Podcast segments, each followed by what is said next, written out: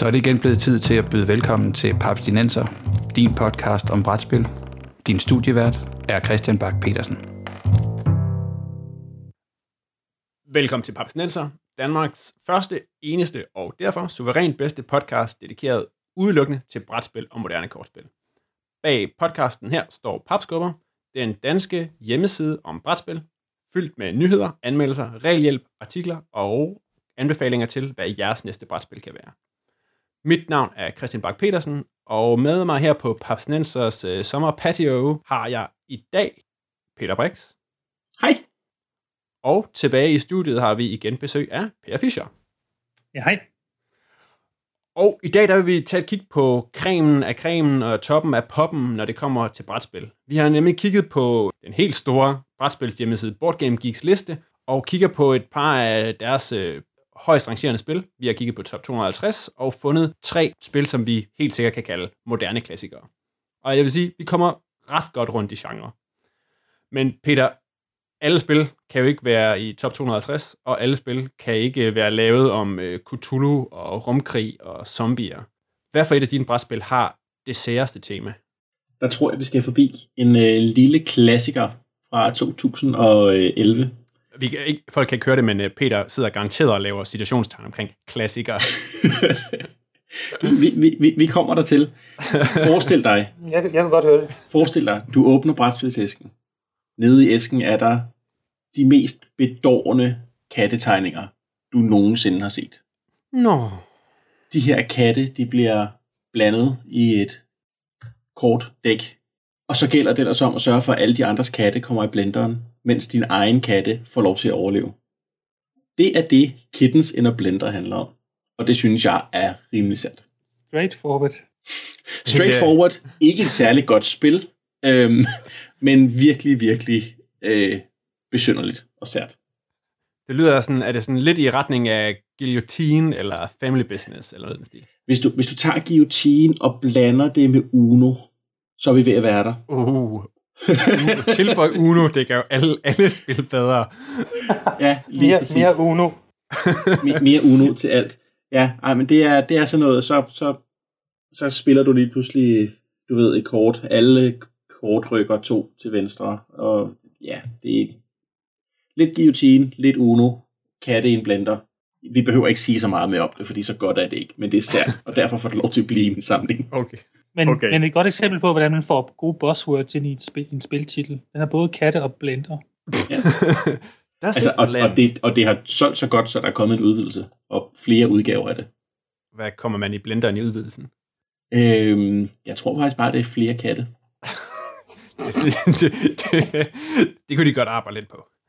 Øhm, det, altså, den, den hedder Extra Box Promo. Så det er måske ikke så meget en udvidelse, som det faktisk bare er en promo. Okay.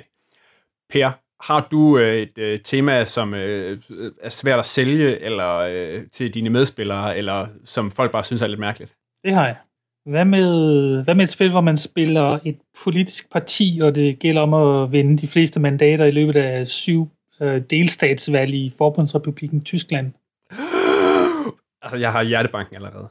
Øhm, det, er, det, er, det er sådan set et legendarisk spil, det hedder Die Macher, og det er er så legendarisk, så det ikke, altså, titlen er ikke engang oversat i den engelske version. Det hedder stadigvæk bare Die Macher, så de har ikke rigtig vidst, hvad de skulle stille op med det med de to ord. Men det er sådan et rigtig tungt Euro-agtigt Eurogame, som øh, tager lang tid at spille, og øh, man må påregne, at første gang man spiller igennem det, det tager alligevel et par timer, så øh, fatter man ikke en brik af, hvad der foregår, og så begynder man så efterhånden at finde ud af, hvordan man øh, skruer på forskellige ting med medieindflydelse, så man får flere stemmer og valgtilskud og Øh, am, I, am I selling it? Ej, øh, altså, altså, men, det, jo, men det er, det, det er godt. Altså, det, øh, det er det var det første spil, som kom på Board Geeks database i sin tid. Øhm, og det fik sin... Øh, det, det fandtes altid mest på tysk, og så var der en, et kanadisk forlag, der hed Valley Games, der lavede en, en engelsk version i 10, 10 års tid siden, tror jeg. Men øh, ja, that's it. Nå, men altså, jeg er jo jeg er sådan en forholdsvis stor fan af det spil, der hedder Vi har sendt deres folk, som jo også er, som jo oh, ja. er sådan Twilight Struggle, men kun med Østtyskland og Vesttyskland. Det er jo heller ikke sådan et, et spil, der sådan oser af sex, når man skal sælge det, men det er faktisk, det er faktisk virkelig godt. Men Per, nu det er sjovt, fordi sidst vi, vi havde dig i studiet, der, der, var, der snakkede du Twilight Imperium, og nu snakker du Die Macher. Kan du slet ikke lide korte spil? Nej, jeg kan ikke, jeg kan ikke fordrage kortspil. du kan ikke fordrage Jeg bliver så skuffet, når de slutter, altså. Jamen, det er sjovt, fordi så, så, så, skulle du nok ikke, så skal du ikke spille mit, sådan, et af mine i hvert fald mest obskure spil, som hedder, øh, som hedder Morals. Ikke moral, men svampe. Det hedder faktisk øh, Fungi i en øh, tidligere udgave. Og det er et spil, som handler om at gå i skoven og samle svampe. Indimellem... øh, indimellem, så, og så det bedste ikke er, det er, så samler man svampene i nogle kurve, så tager man det med hjem, og hvis man virkelig skal score mange point, så steger man dem i de der stegepander, som man også indimellem finder ud af skovene. Det ved jeg ikke helt, hvor kommer ind. Men så steger man dem med eddike og med smør, så får man ekstra, ekstra victory points. Hey, nu sidder jeg her bliver helt Der- sulten. Der mangler noget blender, altså. Fungi in a blender. Ja, det, er- det er en mashup ting, vi kan køre der. Vi smider bare nogle Uno-regler ind i, så kører det. Meget fint lille spil, som kan spilles, øh, det er kun for to spillere, og kan vel spilles på en, en halv time. Det sjove er så, at jeg har faktisk lige siddet og, og genlæst reglerne, og fundet ud af, at alle de folk, jeg har spillet det med, vi har altså spillet det lidt forkert. Så undskyld Peter, undskyld Christian, undskyld Mette, alle jer folk, jeg har slået i Fungi, der er altså et lille tweak næste gang, vi spiller. Så øh, nu, nu er det ude, nu er, har jeg lettet mit hjerte. Men det kan jo ikke være, det skal ikke være lutter mystik og særheder og valgkampe. Vi har i den her episode fundet et par virkelig gode spil fra de sidste, de sidste par år. Og det er den slags, der er så populære, at de fortjener stemplet som moderne klassikere. Og som sagt, som jeg sagde tidligere, så har vi brugt eh, Board Game Geeks top 250 som inspiration. Og lad os starte på toppen. Helt oppe, lige her, hvor vi sidder og optager, så er det op til nummer 3. Der finder man spillet Terra Mystica. Og Per, hvad er det, der gør, at eh, Terra Mystica er så hulens langt op på listen? Det er jo kun overgået af ja, Twilight Struggle og uh, Pandemic. Pandemic Legacy. Ja, yeah, det, det spurgte jeg faktisk også mig selv om, indtil jeg faktisk prøvede det. Fordi det, det udkom i 2012, tror jeg, og det, var, det har været fuldstændig under, under, under min radar faktisk, indtil jeg rent faktisk fik det på bordet og, og prøvede det. Øhm, men altså, grunden til, at det ligger, hvor det ligger på, på, på listen, er selvfølgelig, fordi det rammer noget af den gruppe mennesker, der, der bruger Board Game Geek. Det, det, som de gerne vil have, og det kan man nogle gange være, være uenig i. Altså, i det her tilfælde er jeg faktisk fuldstændig enig. Terra Mystica er et Eurogame, typisk Eurogame med fine træbrikker og solide brikker øh, og spilleplade med, med, med heksformede farvede felter. Og selvfølgelig spiller man om victory points i sidste ende, som man samler op undervejs på forskellige måder. Så på den måde er det jo fuldstændig som alle mulige andre Eurogames. Men hvis jeg lige kort skal fortælle, hvad det går ud på, så spiller man et, øh, et mystisk land, det er så kaldet Terra Mystica. Det er nu ikke særlig mystisk spillet overhovedet, det er meget umystisk. øh, man spiller et, et, et, et folk i det her land, der er 14 folk at vælge imellem, og det gælder så om at, at terraforme de her forskellige landskabstyper, som der er i spillet. Der er syv forskellige, tror jeg, en til hver, en til hver øh, eller hver folk har ligesom sin egen landskabstype, som man gerne vil have undergrunden lavet om til, så man kan få lov at bygge der. Og øh, når man har fået lavet øh, undergrunden om til det, man godt kan lide, så må man starte med at bygge en lille bolig. En, en dvælling hedder det spillet. Så får man lidt flere arbejder hver runde. Så kan man opgradere sin bolig til en handelsstation. Så får man lidt flere penge hver runde. Så kan man køre den hele dag og opgradere sin handelsstation til en borg. For eksempel enten, man kan enten til en borg, hvor man så får en særlig evne i spillet, eller man kan gå sådan den mere øh, klerikale vej og opgradere den til et tempel, så får man, øh, så får man præster og forskellige fordele. Det er sådan set det. Så gælder det om at få en engine op og køre, som kan altså give en nogle penge i hver runde og nogle arbejdere. Fordi alt, hvad man gør i spillet, når man terraformer, når man bygger, når man opgraderer, det koster penge, og det koster arbejdskraft. Så kan man udvide sit område. Så på den måde, det ser måske sådan en lille smule settlersagtigt ud, når man kigger på spillet, fordi der er de her heksfelter, og, og, øh, og der er nogle huse, der, der, der sådan danner, danner linjer på, på, brættet. Så på den måde er det stadigvæk typisk, øh, der, er ikke noget, der er ikke noget usædvanligt mærkeligt ved det ved spillet, så, så vidt så godt. Så er der en, en fjerde lille sådan flygtig ting i spillet, en anden valuta, der hedder, ja på tysk er den magt, altså magt, øh, på, i engelsk, på den engelske version hedder det power. Og det er sådan nogle små lille træcirkler, der cirkulerer i sådan, øh, på sådan en kalderagtig måde. er vist den Uh. bedste måde at forklare det på. Øhm, hvilket betyder, at når man har brugt sin magt, så går der ligesom sådan, så er der sådan et delay på, inden man får den tilbage igen.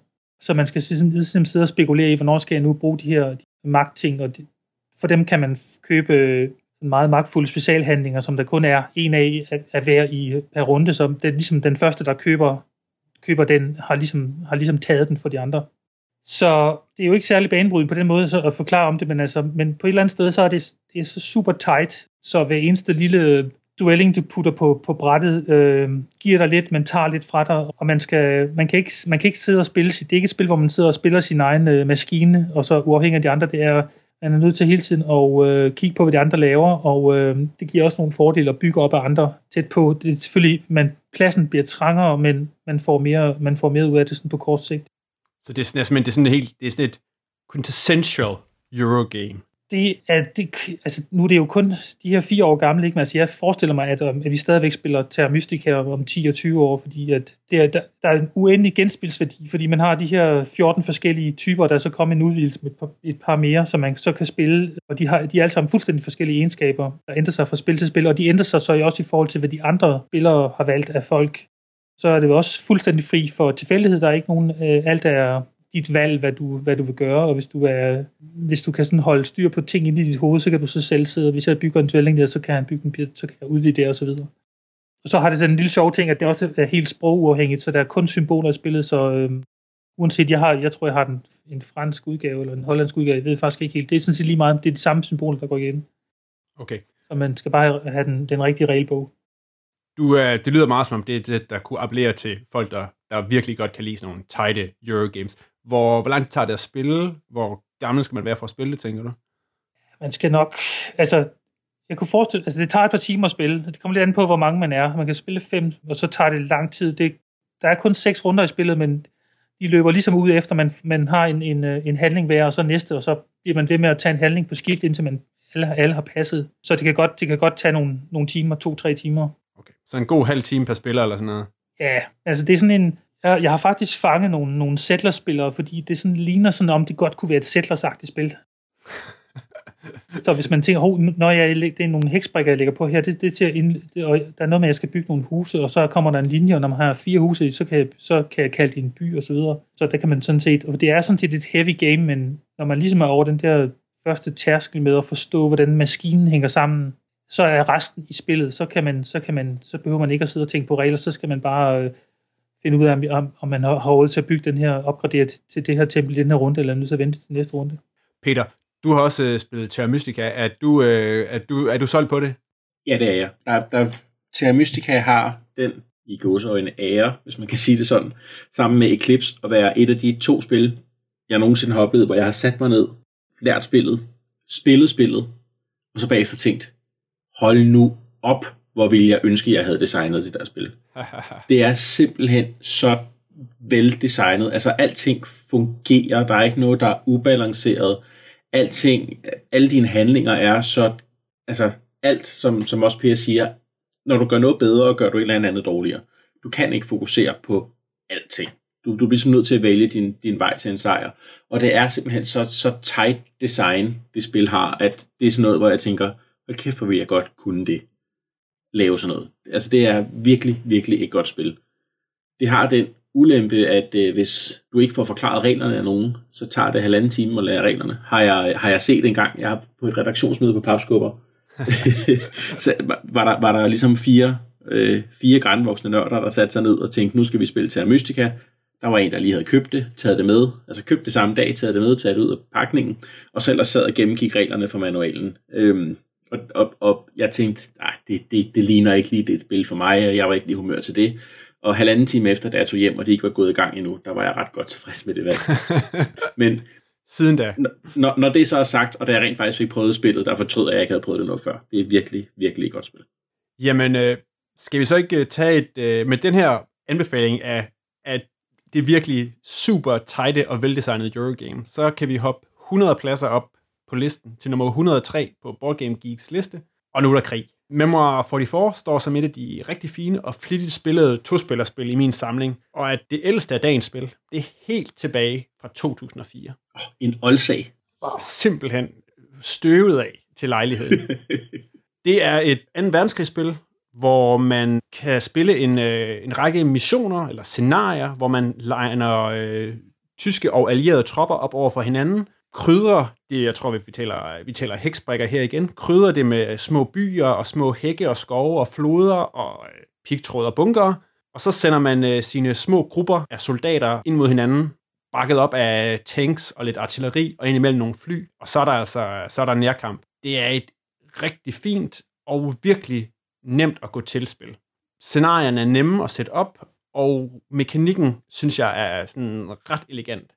Fordi brættet, hvor man spiller på, det er delt op i sådan tre zoner. Og dine actions, de ting, du kan gøre i hver runde, dem øh, styrer man med nogle kort, som man har på hånden. Og kortet, de afspejler sådan lidt, hvilket scenarie man har med at gøre. Så hvis man nu spiller over for nogle allierede, der øh, bliver taget lidt på sengen af tyskerne, så har de færre taktikkort, command cards at gøre godt med, når de starter. Det vil sige, så har de færre muligheder at, at bruge. Fordi de kort, de gør ofte, at man må rykke med de folk, man har i en af brættets tre zoner. Så det vil sige, hvis, øh, så kan man må kun, hvis man har kort, der kan rykke med folk i venstre zone, jamen så er det der, man sender folkene frem, og så må man jo lige så stille prøve at, at, at tilpasse kampen. Det giver sådan en ret grad, spændende grad af taktik, det der med, at man sådan skal, skal modulere det, og man kan ikke bare altid rykke de mest optimale folk frem.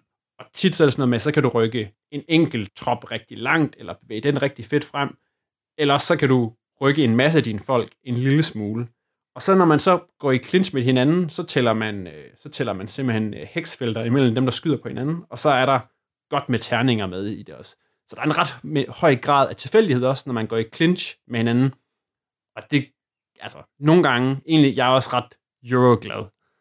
Men indimellem, så er det faktisk meget fedt at rulle en masse terninger, og så se, hvordan de alle sammen kommer helt perfekt op, eller alle sammen går helt galt, så en kæmpe gruppe af allierede soldater ikke kan ramme den der ene tyske mand, der løber rundt ud på en mark. Og så samtidig så er det også et spil, som, øh, som har en høj genspilningsværdi. Altså bare i grundsættet, der er der 16 forskellige scenarier, som alle sammen tager udgangspunkt i, øh, i sådan virkelige, virkelige slag, der var under 2. verdenskrig. Og jeg vil sige, jeg tvivler på, at de sådan er helt historisk korrekt i, i setupet og sådan noget, men, men bare det, at baggrunden er rigtig, altså ah, men så er der den her lille by i udkanten af Ardennerne, og så var der den her stormløb på den her strand. Det, det synes jeg giver lidt ekstra. Det giver sådan en rigtig fed stemning. Og så vidt jeg husker, så er spillet også sådan belønnet af, eller har fået sådan en øh, stamp of approval af, af diverse sådan 2. verdenskrigs øh, grupperinger og historiske, historiske grupper, som, som siger god for, at, øh, at det, der står i den, det er, det på en eller anden måde er historisk korrekt. Hvad, Peter, det har du også spillet? Ja. Er du lige så øh, stor fan, som jeg er? Ja, jeg synes, det er, det er et rigtig, rigtig sjovt spil. Øhm, og, og, og også det her, du siger med, at, øh, at der er mange scenarier i, har, har også betydet øh, ret meget for, for mig, når jeg har spillet det. Altså det, for det første, der er mange scenarier, så du, altså, du har masser af spil i æsken. Øh, 16 scenarier, som, som, som du siger. Ja, og forskellige længder, ikke? Der er nogen, der sådan er nærmest en helt kampagneagtige, og så er der nogen, der bare er wham bam, tysker og allierede ud på en mark. Ja, lige præcis. Og så, øh, og så min, min erfaring er, når du har spillet det, så tager du lige et spil mere, hvor man lige bytter roller, for lige at se, om man kan klare det bedre, end den anden kunne. Ikke? det, det har jeg i hvert fald gjort, når jeg har spillet det herhjemme med, med, med konen. Så har, vi, så har vi altid lige taget, altså spiller samme scenarie to gange i streg, men så bare med omvendt foretegn. Og så, jeg ved ikke, om du nogensinde har prøvet det. Der findes en udgave af det, ja. hvor man skal bruge, jeg tror, det er tre spil. Og så spiller man Overlord. Nej, det har jeg ikke set. Den har langt, jeg også hørt om, ja. Jeg har set nogle folk legne langt mere end tre spil op i sådan, og så spille hele landgangen på Normandiet, hvor de, jeg tror, de sad i hvert fald en 7-8 mand på hver side, og stormede ind mod hinanden. Ja, det er, det er simpelthen en variant af det der. Øhm, okay. Og, og det, der er fantastisk ved det, når man spiller det på den måde, det er, at der er, ud over dem, der sidder rundt om bordet, så har hver side en general, og det er generalens opgave at gå rundt og dele de her kort ud, som de andre spillere må bruge. Ah, ja. Og, og det giver lige en ekstra krølle på det, som, som gør det genialt. Øh, så hvis ikke du har prøvet det, og du har nogle flere venner, der har et Memoir 44, så synes jeg, du skal give det et, et, en chance, Christian. Det synes okay. jeg altså. Jamen, det vil, jeg, vil, jeg vil prøve at scout lidt, fordi det lyder da klart. Og så, det, det der mest, jeg faldt, eller sådan mest stusset over der, det var, at det virkede sådan, der var, selv med generaler og folk, der spillede det giver ikke en frygtelig masse downtime, når man sidder der, eller er det så bare, går der så lidt mere sådan klassisk krigsspil i den? Nej, det synes jeg ikke. Jeg synes stadigvæk, øh, altså jeg har ikke selv prøvet det, jeg har kun set folk gøre det, men, men, men det virkede som om, at det gik, gik rimelig chip stadigvæk. Det er jo, altså det er et hurtigt spil, det er ikke, øh, altså, jeg synes ikke, der er så meget, øh, så meget downtime i det, heller ikke, når man spiller det to. Altså, jeg, jeg kan rigtig godt lide, at det går rimelig tjept. Det smager lidt af, af de her, vi før snakkede om, de her Avalon Hill øh, krigsspil, når man kigger på det, uden overhovedet at være det. Øhm, ja, det er, det, er, det er nemt at lære. Ja, det er det. Det, det tager 10 minutter at forklare regler til. Altså. Og så er det også, øh, og så kan man sige, så er det også et af de spil, så selvom der er 16 øh, scenarier i pakken, i grundsættet, og det kan man komme langt med, så er det også et spil, hvor der er jo kommet en masse fede udvidelser til. Ikke? Det vil sige, oh, men vil du hellere spille øh, russisk vinterkrig, jamen så er der selvfølgelig udgivet øh, en æske og en, øh, en ekstra plade med det, sådan en alternativ og ørkenkrig, for man kan lige få kørt rommel i stilling og den slags. Så der er jo, altså, der, der er virkelig mange, mange, mange timer i det, og rigtig meget variation, på trods af en virkelig enkel engine. Og hvis man ikke lige synes, at en verdenskrig er det fedeste, så har han jo brugt samme system til at lave en masse andre spil.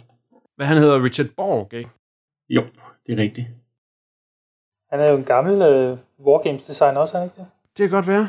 Det tror jeg. Vi uh, tjekker lige op og ser, om vi kan finde nogle andre uh, gode uh, Richard Borg krigsspil.